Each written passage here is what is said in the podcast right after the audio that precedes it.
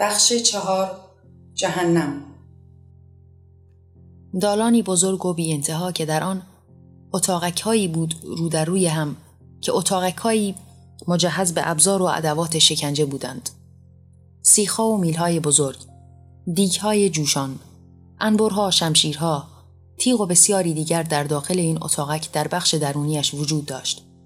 بین تمامی این ابزارها از سقف زنجیرهایی با دستبند و از کف پایبندهایی از زنجیر قرار داشت و با نگاهی به آن می‌شد فهمید که اینها برای حصر انسانها در خود بنا شده است. ابتدای دالان فرشتگانی بودند بدصورت و بسیار وحشتناک. در میان صورتشان زخمهای عمیقی بود. شاید برای ترس بیشتر و یا شاید خودشان هم روزگارانی شکنجه شده و این زخمها یادگار همان روزهاست. دیوارهای این دالان بزرگ را احاطه کرده بود و اتاقکهایی رو در روی هم بودند تا شاید همواره آدمیان از شکنجه شدن و دیدن شکنجه یکدیگر بیشتر عذاب بکشند و در ترس شیون و زاری سردهند. این دالان بزرگ فاقد سقف بود و آسمانی داشت کبود که شبیهش تا کنون دیده نشده بود. گویی آسمان ساعتها گریه کرده و از این اشکها به خون رسیده و چهرهی پردرد به خود گرفته. از دیدن سالیانی عذاب پیش رو و شکنجه های پیشینیان از آسمان آتش و خون میبارید و به زمین این دالان میریخت و بوی مرگ را در هوا تنین انداز می‌کرد. انسانها یک به یک در صفهای طویل از نقطه دورتر در حال پیشروی به این دالان بزرگ برای شکنجه و برپایی وعده های خدا بودند. دالان بزرگی که در میانش حفره ای عظیم وجود داشت. نگاه های دنبالدار با دیدن آن حفره در تعقیب آن برمی آمد تا بدانند در انتهای این حفره چه خواهد بود. راه طویلی که ما را به سوی انتهای جهنم می برد و آتش فشانی با گدازه های آتش که سرازیر می شد. مثال آبشاری که به جای آب آتش لبریز می کند و شاید اندرونی که آتش از خیشتن می غلیاند. در میان این آتش دستگیره هایی از جنس آهن وجود داشت که شمایلی چون زنجیر داشت و از هر سمت میله هایی که شاید برای پاره کردن جسم کافران تعبیه شده بود. هرچه به پایین تر می‌رفتی شدت آتش و گرما بیشتر و بیشتر می‌شد. اتاقک هایی مثال تابوت در این بین وجود داشت که از هر سو آن میخای پولادین و بزرگی قرار گرفته بود و باید بدکاران میان آن قرار می گرفتند و به سختی جان می‌دادند و باز زنده می شدند.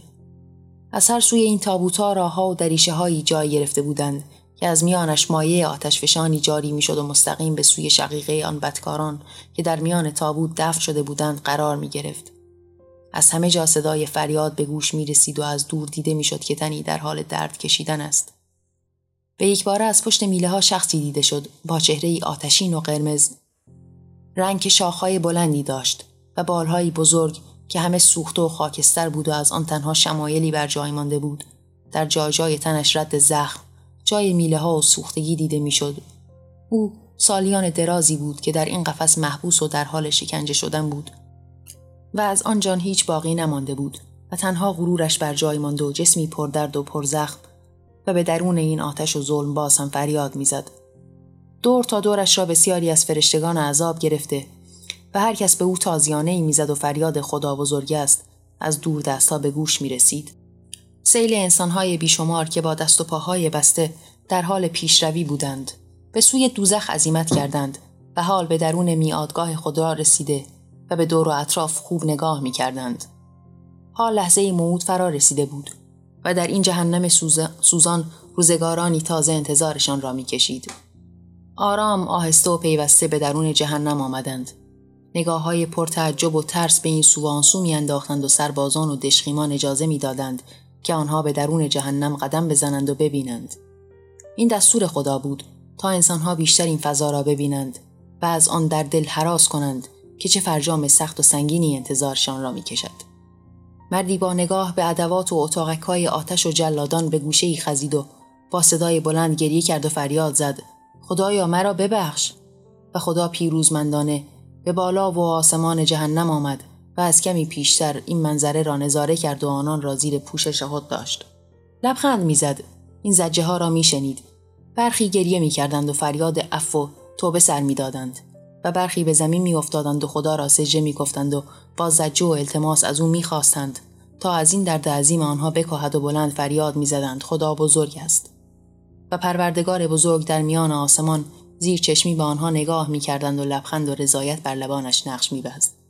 و کمی بعد از آسمان دور می شد. انسانها بر زمین فریاد می کشیدند، گریه می کردند و ناله سر می دادند. و خدا بی هیچ توجهی از میان آنان دور شد و فرمان داد به سمت انسانها فرشتگانی از عذاب حمله ور شوند. در حالی که انسانها اشک میریختند و فریاد می‌زدند. چنگ در زمین برده و خود را بر زمین میکشیدند و فرشتگان آنان را در آغوش کشیده به دنبال خود میبردند. و خدایی که در دور دستها صدای اینان میشنید و زیر لب می‌گفت این تقاس شما بدکاران است. بششید طعم عقوبت الهی را. ناگهان صدای سوری درآمد و خدا فرمان داد و فرشتگان عقوبت دست به کار شدند و جهنم خدا آغاز گشت. صدای حقحقی که فریاد می‌زد و اشک میریخت. ساز و آواز این جهنم خفقان خداوندی بر پای بود و میله های داغ که هر سمتش در تن کافران می‌رفت و آنها فریاد بلندی سر می‌دادند. آتش از آسمان میبارید و جان و تن آنان را خاکستر می‌کرد و فریاد می‌زدند. جسمایی داغ که بر زبانشان کشیده می‌شد و سرب داغ که بر دهانشان ریخته می‌شد. در اتاقکی دیگر مردی از بیزه آویزان بود و به دور خود چرخ می‌زد.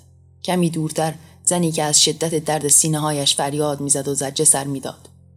اتاقکهایی رو در روی هم فرشتگان عذابی که در حال شلاق زدن آنها بودند. یکی را با شلاقی میختار و دیگری را با شلاقی آهنین. انسانهای بسیاری که از پا و بیزه وارانه آویزان بودند. و زنانی که از سینه و موهایشان خون میبارید و آویزان در آسمان تکان میخوردند و صدای فریادهایی که در هم گره می‌خورد و چه گوش خراش بود. ناله های آن کودکانی که در زیر شکنجه به زمین افتاده اش میریزند و به یاد خزر و موسا و بریده شدن سر کودکی در راه کفر و مرگ در نزدیکی همه جانداران. حال چه زن باشد و چه کودک و چه حیوان. اتاقکایی که در آن انسانها نشسته مجبور به خوردنند.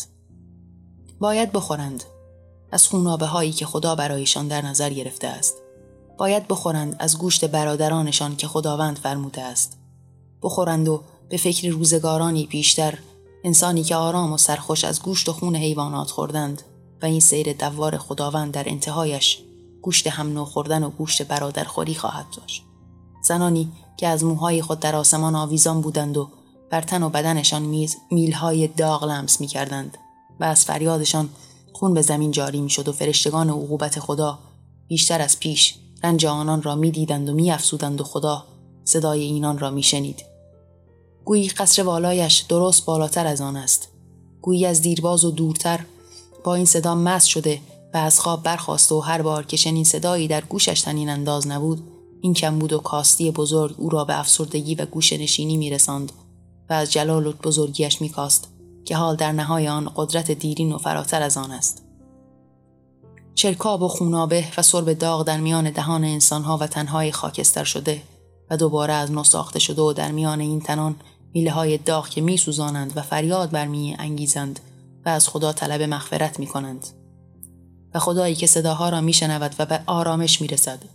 جسم جانهای سوخته و خاکستر شده تنان زخمی و مدفون در خاک دیگر تا به فریاد زدن نیست کسی بیحال در گوشه ای افتاده باز هم درد می کشد و از فرط رنج از هوش رفته و با سربی داغتر در دهانش از خواب برمیخیزد و باز از هوش می رود.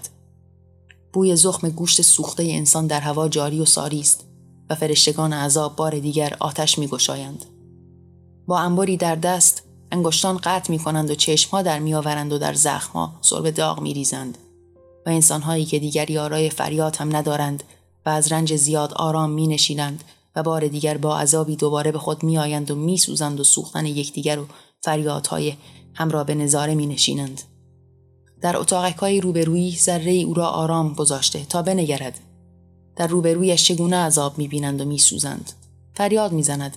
خون از اتاقک روبرو به رویش میریزد و می‌بیند چگونه دست او را بریدند و خون بر زمین جاری ساخته و اوست که سراسیم فریاد می‌زند و هوار می‌کشد.